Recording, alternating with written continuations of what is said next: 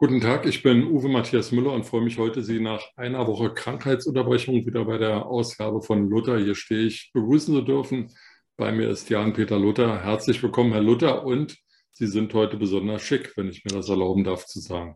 Lieber Herr Müller, dem Anlass gemäß, wenn Sie mich schon nach einer Woche Abstinenz wieder ertragen dürfen, dann wenigstens optisch in einer ansprechenden Erscheinung. Herr Luther, äh, ich weiß, dass Sie heute zeitlich ähm, sehr eng sehr knapp sind. Deswegen wollen wir gleich loslegen und chronologisch von heute in die Vergangenheit gehen. Heute hat der Landeswahlleiter das amtliche Endergebnis der Berlin-Wahl verkündet. Bei der CDU hat sich da irgendwie nichts Überraschendes mehr getan, auch nicht bei Linken, FDP und AfD. Allerdings bei der SPD, denn die hat nun tatsächlich volle 53 Stimmen Vorsprung vor den Grünen. Ist Frau Giffey nun die neue Alte? Äh, sie sähe ziemlich alt aus, wenn auch mal gezählt worden wäre, was ja heute Damoklesschwertartig über dem Landeswahlleiter hing, nach dem Motto, nach der letzten verpatzten Wahl hat die ja nun halbwegs funktioniert, aber bei dem knappen Ergebnis, wenn wir nochmal nachzählen, wenn aus den 53 nur noch drei und dann zählen wir nochmal nach und dann sind die Grünen plötzlich Spitze. Also ich meine, nach dem ohnehin 10 bis 11 äh, Prozent in der vorliegenden ähm, Spitzenreiter CDU. Aber über den redet ja keiner mehr, weil mit dem kann man ja offensichtlich sowieso nicht. Also denkt man sich zu dritt, okay, das Wahldebakel ist jetzt vorüber, der gemeine Bürger wird es vergessen haben und wir werden weiter mauscheln wie bisher. Alles andere wäre eine spannende, Berlin wohltuende Überraschung. Am ähm, 25. Februar war eine Friedensdemonstration am Brandenburger Tor. Für mhm. mich ein bisschen überraschend. Ich habe mir das äh, live bei Phoenix angesehen. Da sprach der Reporter von 1000 Teilnehmern. Hm. Ähm, in der allgemeinen Presse, ex-Berliner Zeitung, stehen 13.000 Teilnehmer. Die Berliner Zeitung schreibt 50.000 Teilnehmer. Also entweder können die am Alexanderplatz nicht richtig rechnen oder die Mainstream-Journalisten haben die Wagenknecht hm. schwarzer Demo klein gerechnet. Wie das sind alles, nun? alles hochintelligente Menschen, die die Relativitätstheorie von Einstein absolut gefressen haben, weil es ist ja Oder relativ. den Dialekt. Mm, ja, den sozialistischen, ähm, ja, wie auch immer. Jedenfalls, äh, wenn die Veranstalter zählen, zählen die 50.000. Wenn die Polizei zählt, zählen die 13.000. Wenn äh, unsere Verwaltung in Berlin zählt, zählen die nur bis 1000, weil mehr Bauklötzchen haben sie nicht, um es zu vergleichen. Böse gesagt, nein, das äh, darf man auch nicht so sehen. Aber ähm, ja, ist äh, eben eine Betrachtungsweise, wer, wer zählt. Also die Wahrheit wird irgendwo zwischen 1000 und 50.000 liegen, Herr Müller. Das ist doch relativ wahr und klar. Auf jeden Fall mehr als 53.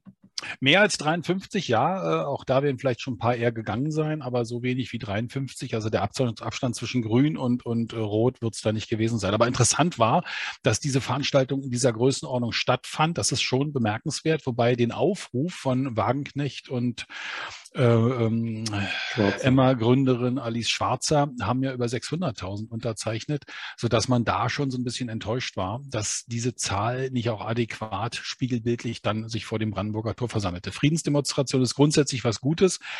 Das Anliegen aber mit Pazifismus äh, Frieden zu erreichen äh, gegenüber jemand, der massiv mit Gewalt in ein anderes Land drängt, äh, mit Raketen, mit Waffen jeglicher Art dort Menschen zu Tode bringt, ist, ist schwierig. Die Einsicht äh, der Person, die man eigentlich erreichen will, wird da nicht da sein, wenn man alles zurückzieht, zu sagen, na, nun habt da alles friedlich, nun gehe ich auch nach Hause. Ähm, aber das ist ein anderes Thema. Am 27. Äh, Februar 2022 hat Olaf Scholz seine Zeitenwende im Bundestag gehalten. Das war ein Sonntag. Hm.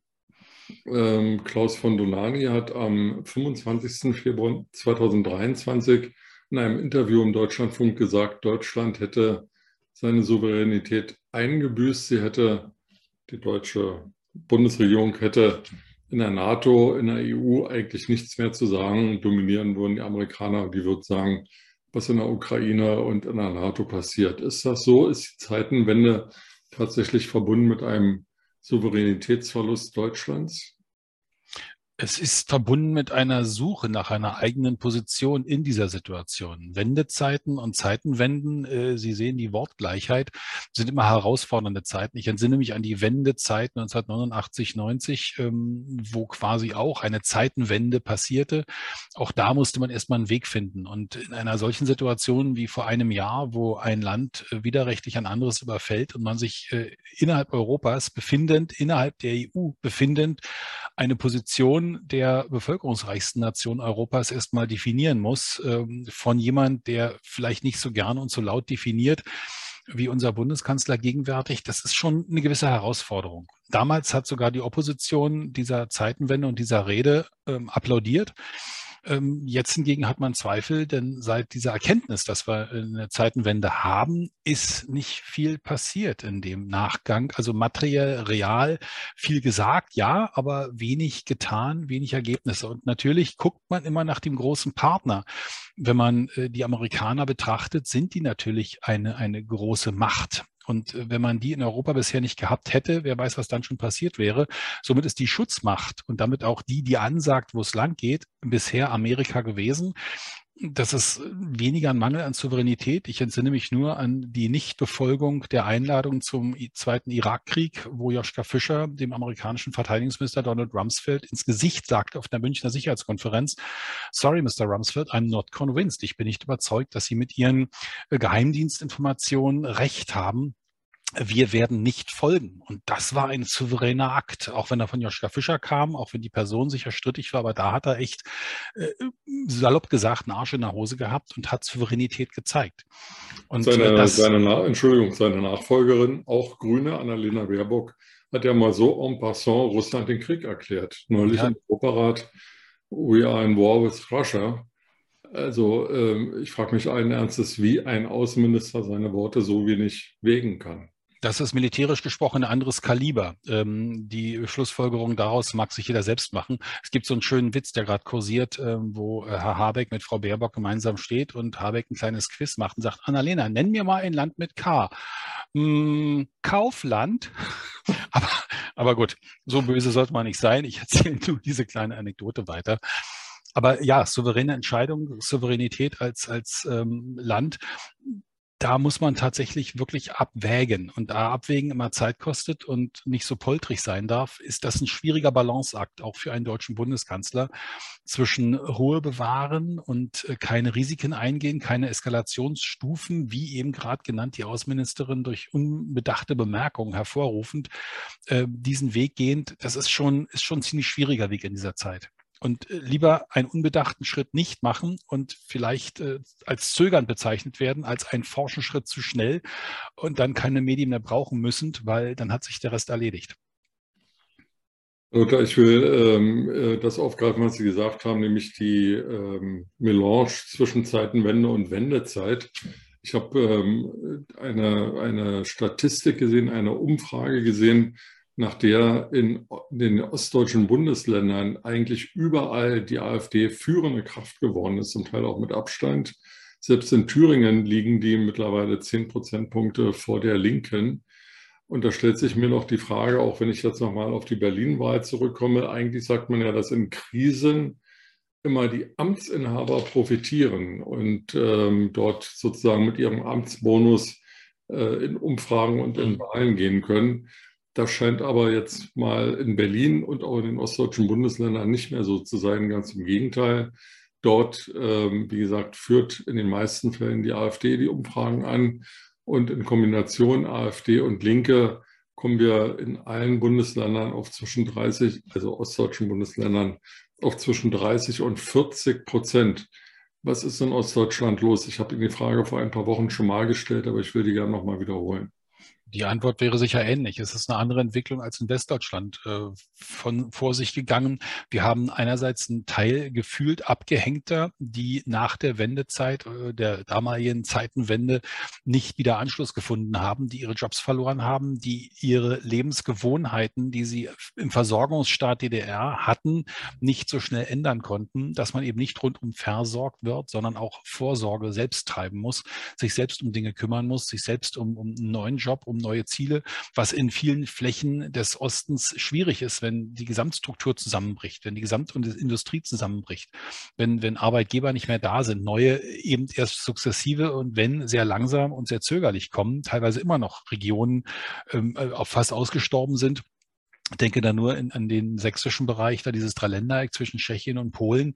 Das war früher eine prosperierende Gegend. Äh, das ist jetzt tatsächlich äh, eine aussterbende Region, eine wunderschöne, aber aussterbende Region.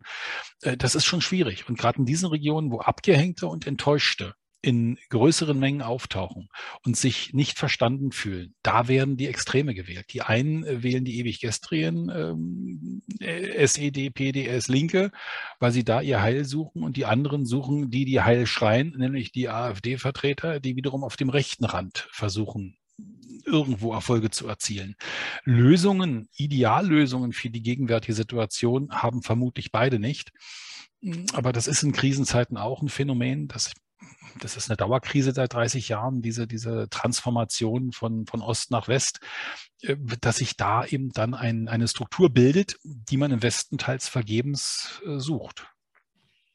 Herr Luther, am 27. Februar, ein Montag, abends gegen 19.30 Uhr, 20 Uhr, saßen Adolf Hitler, Hermann Göring und Josef Goebbels in der Wohnung von Josef Goebbels am Berliner heutigen Theodor-Heuss-Platz damals hieß er Reichskanzlerplatz, zusammen und wollten den Abend verbringen, wollten ein bisschen Musik hören, ein bisschen essen und ja, sich irgendwie vom Tag erholen.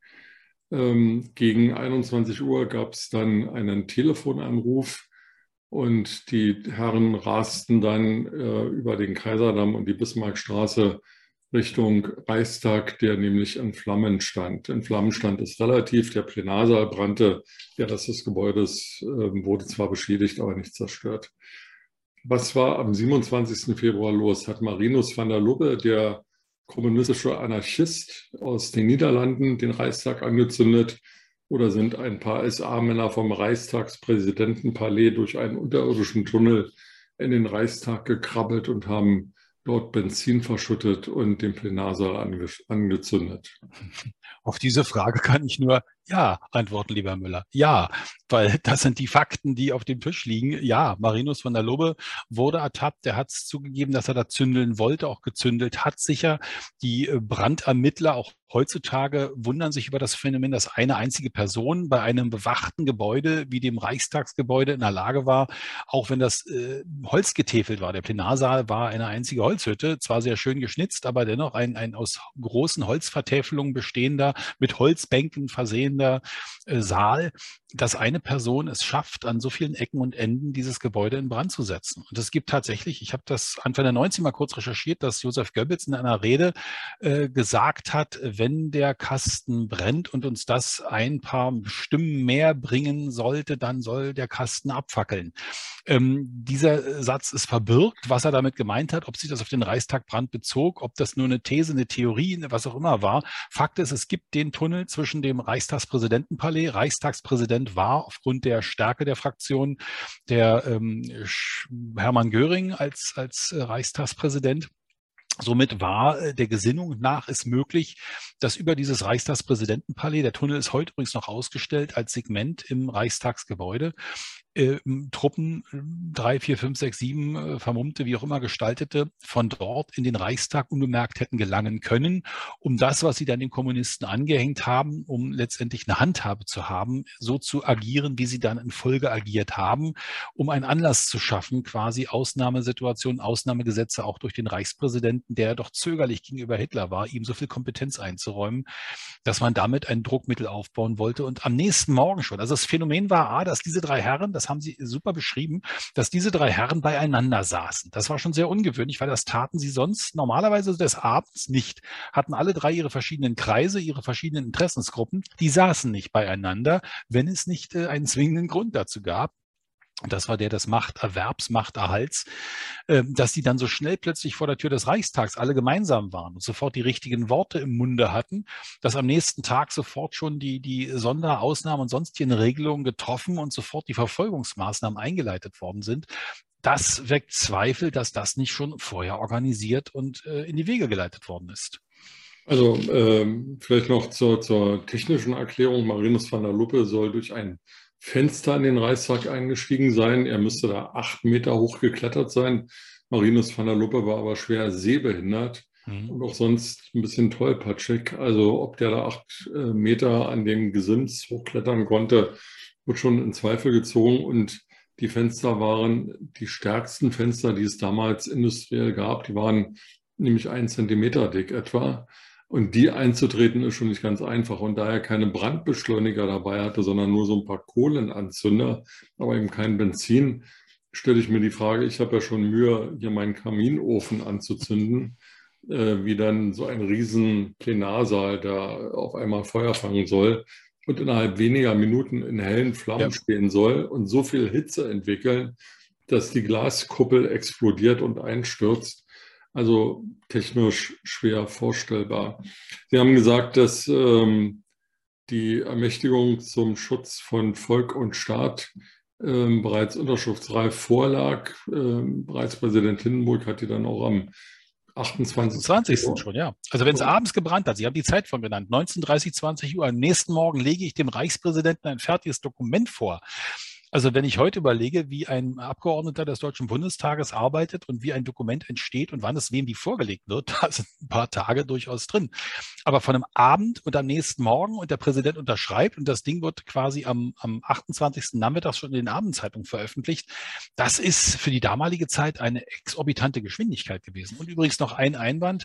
Tatsächlich kann man problemlos an der Fassade des Reichstagsgebäudes hochkrabbeln. Habe ich am 2. zum 3. Oktober 89 äh, vorm Reichstagsgebäude stehen Prozent, nee, 90 war es, 90 war die Wiedervereinigung, erlebt, wo tatsächlich ein Fassadenkletterer sich oben äh, auf die Fassade bewegte, indem er quasi an den Steinsegmenten, den Sandsteinsegmenten da sich hochhangelte und dann auf dem Balkon stand und da Faxen machte. Also das, das geht theoretisch, aber da hätte schon eine Tür offen sein müssen oder irgendein Zugang, den man ihm gewährt oder ihm einen Tipp gegeben hat, da ist ein Fenster offen oder wie auch immer, komm da rein.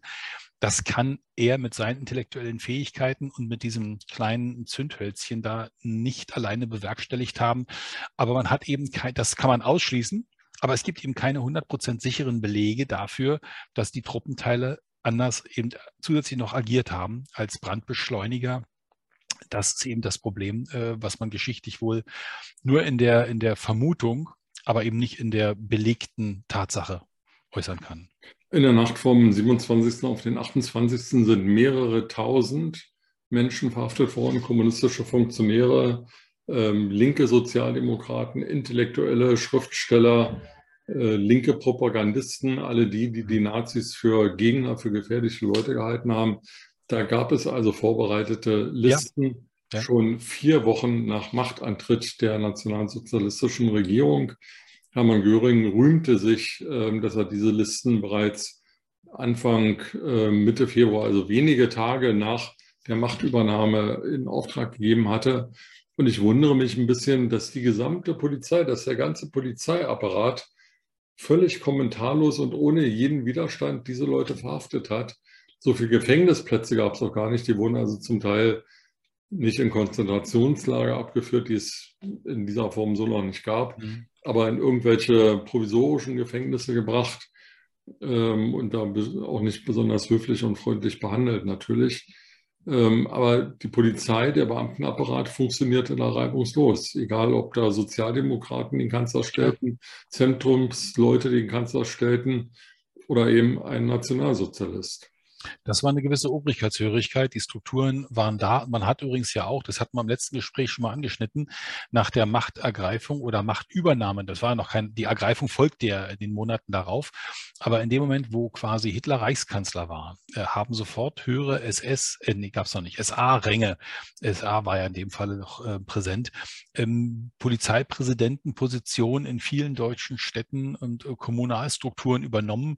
Man hat also sofort und unmittelbar die diese paramilitärischen Einheiten quasi zwischengeschaltet, sodass Entscheider, ähm, also die, die, die übergeordneten Instanzen ähm, meistens schon braun besetzt waren, sodass die darunter agierenden, obrigkeitshörenden, äh, Kaiser und Staat gewohnten Akteure eben nach Befehlsvorlage agiert haben. Und wenn ein Befehl kam, das und das wird jetzt getan, dann wird das jetzt getan. Und nach dem Reichstagsbrand war allen Ordnungshütern klar, das muss jetzt ein Ende haben, was hier gerade gelaufen ist. Wir müssen jetzt mal, und da haben sich alle solidarisch erklärt. Also das war ja eine Aktion, die deswegen so wichtig und sinnvoll war für die Nazis, äh, weil sie quasi genau das bewegte, dass Zweifler, dass Leute, die sagten, man kann doch nicht so mit den Gegnern der politischen Linie umgehen, das kann man doch nicht tun.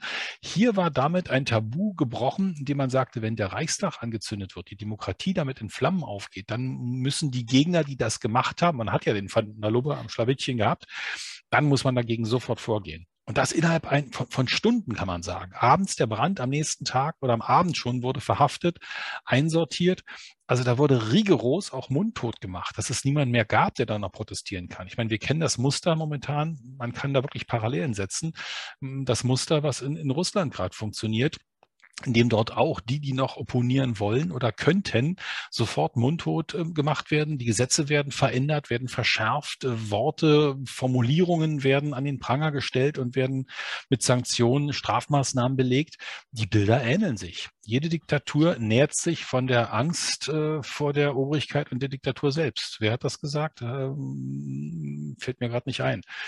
Aber genau. Nicht genau diese Angst letztendlich ist das Mittel, mit dem Diktatoren und Diktaturen agieren, um die Massen botmäßig zu halten.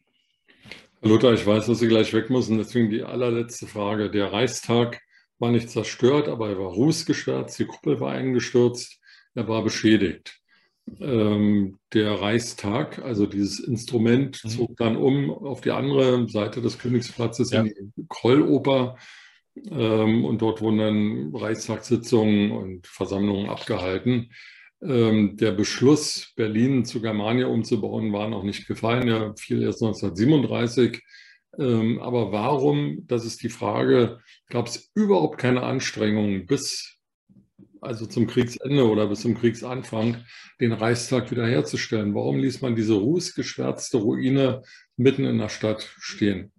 Das Ding hat eine Doppel, doppelte ja. Symbolik letztendlich. Einmal, ähm, weil quasi für den, für den im Nachhinein Betrachtenden die Demokratie tatsächlich damit verbrannt war und mhm. die demokratischen Strukturen damit äh, ja zerstört waren. Und die, die quasi Urheber oder Nutznießer dieses Brandes waren, die Nationalsozialisten, die brauchten kein Parlament, die brauchten nur eine Bühne. Und das ist das Paradoxe, dass die Krolloper, also diese Bühne dieses Operettenopernhauses, des Krollschen Etablissements mit Hakenkreuz behängt und äh, Hermann Göring in der Mitte und Hitler als geifernden Redner davor, tatsächlich nur der Inszenierung diente. Da wurde nicht mehr abgestimmt, da wurde quasi inszeniert, verkündet, medial äh, aufgenommen und präsentiert und dann war es das. Ein Parlament war nicht mehr nötig. Äh, interessant auch, dass Stalin aber wiederum dieses Gebäude und obwohl es völlig zerstört war, die Kuppel war runter und das hat man dann auch nicht mehr angefasst danach, ähm, dass Stalin bei der Eroberung Berlins den Befehl gab, den Reichstag zu erobern. Also nicht die Reichskanzlei, wo der diktatorische Gegenpart in Deutschland seinen, seinen Bunkerplatz hatte. Nein, man sollte den Reichstag, also eine komplette Ruine erobern. Auch das war ein Paradoxon, weil es als Symbol eben äh, dieser Entscheidung und Befugnis und, und des Reichstagsgedankens der Demokratie, des, der deutschen Stärke so viel Symbolik hatte, wie Stalingrad für Hitler wahrscheinlich, dass äh, Stalin unbedingt diesen Reichstag erobern wollte. Also hat man eine Ruine erobert, ähm, die zwar noch als Lazarett und viel mehr genutzt worden ist, aber die rein symbolische Bedeutung hatte. Also der Reichstag wurde einfach nicht mehr angefasst, weil er A nicht gebraucht wurde, weil er B ein Symbol für etwas war, was man äh, so nicht mehr schätzte. Und damit war es für die einen nicht mehr sinnvoll und für die anderen nicht nötig. Anders als heute. Heute brauchen wir das Reichstagsgebäude und die Gebäude drumherum für den Deutschen Bundestag. Und ich glaube, wir können froh sein, dass es heute ein frei gewähltes, wenn auch ein bisschen großes Parlament in Deutschland gibt. Letzter Satz dazu. Äh, das letzte Gebäude, das Marie-Elisabeth Lüders Haus, soll tatsächlich nach nur, glaube ich, dann elfjähriger Verzögerung, 2013 sollte es eröffnet werden, als ich zum ersten Mal in den Bundestag äh, als Mitarbeiter einzog. Ähm, jetzt pleilt man an, bei Verdoppelung der Kosten natürlich, dass man eventuell 2024 hat Kubicki als, als Bauausschusschef bekannt gegeben, dass ähm, der Bau vielleicht bis 2024 eröffnet werden könnte und man mit weiteren Bundestagserweiterungsbauten, die aber lockerer und nicht so aufwendig äh, strukturiert, geplant, dann im Zuge des Spreeufers weiterentwickelt werden. Also der Bundestag bläht sich und der Reichstag bekommt Zuwachs. Über die Baugeschichte äh, in moderner Zeit Berlins will ich aber heute nicht mehr mit Ihnen reden. Die Zeit haben wir nicht. ja, das stimmt. Ich wünsche Ihnen viel Spaß, wo immer Sie heute Ihr Frackhemd und die Fliege hinführen. Bis dann. Danke. Vielen Dank, Herr Müller. Tschüss.